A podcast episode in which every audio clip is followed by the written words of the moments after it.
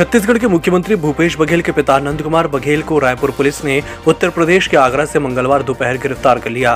Police उन्हें छत्तीसगढ़ लेकर आ रही है यहाँ उन्हें जिला अदालत में पेश किया जाएगा। नंद कुमार बघेल पर ब्राह्मणों के खिलाफ बयानबाजी करने का आरोप है। प्रधानमंत्री नरेंद्र मोदी ने मंगलवार को शिक्षक पर्व की शुरुआत की। 7 सितंबर को शुरू ये कार्यक्रम 17 सितंबर तक चलेगा। कार्यक्रम में वर्चुअली उपस्थित होकर मोदी ने राष्ट्रीय पुरस्कार प्राप्त करने वाले शिक्षकों को बधाई दी। काबुल में पाकिस्तान विरोधी रैली पर तालिबान ने फायरिंग कर दी।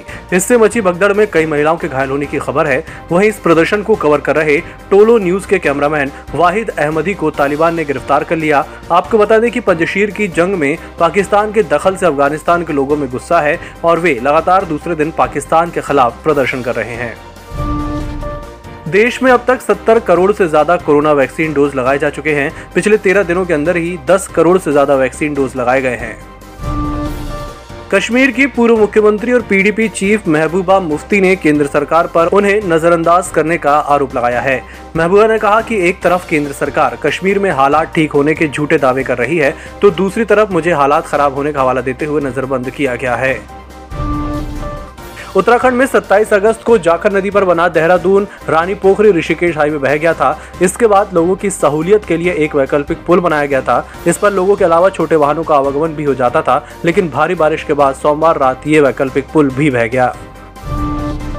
महाराष्ट्र के कई हिस्सों में अगले दो दिनों तक भारी बारिश की संभावना मौसम विभाग की ओर से जताई गई है।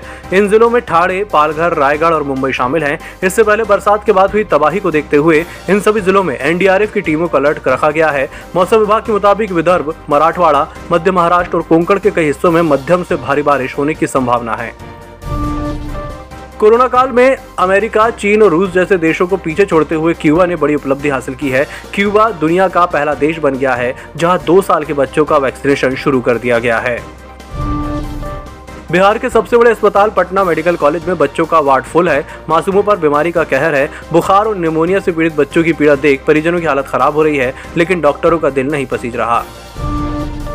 हरियाणा के करनाल में मंगलवार को किसानों ने महापंचायत बुलाई। हरियाणा सरकार ने प्रदेश के पाँच जिलों में सभी मोबाइल कंपनियों की इंटरनेट और बल्क एसएमएस सेवाएँ बंद कर दी हैं। जिन जिलों में ये सेवाएँ बंद की गई हैं, उनमें करनाल के अलावा कुरुक्षेत्र, कैथल, पानीपत और जींद शामिल हैं। लगातार तीन दिन की तेज़ी के बाद मंगलवार को बाज़ार की तेज़ी पर ब्रेक लग गया है। बाज़ार लाल निशान में बंद हुए। सेंसेक्स सत्रह अंक गिरकर अंठावन पर और निफ्टी सोलह अंक फिसल कर सत्रह पर बंद हुआ। कारोबार के दौरान बाज़ार में तेज उतार चढ़ाव देखने को मिला। इस दौरान सेंसेक्स ने अंठावन का और निफ्टी ने सत्रह का नया रिकॉर्ड स्तर छुआ।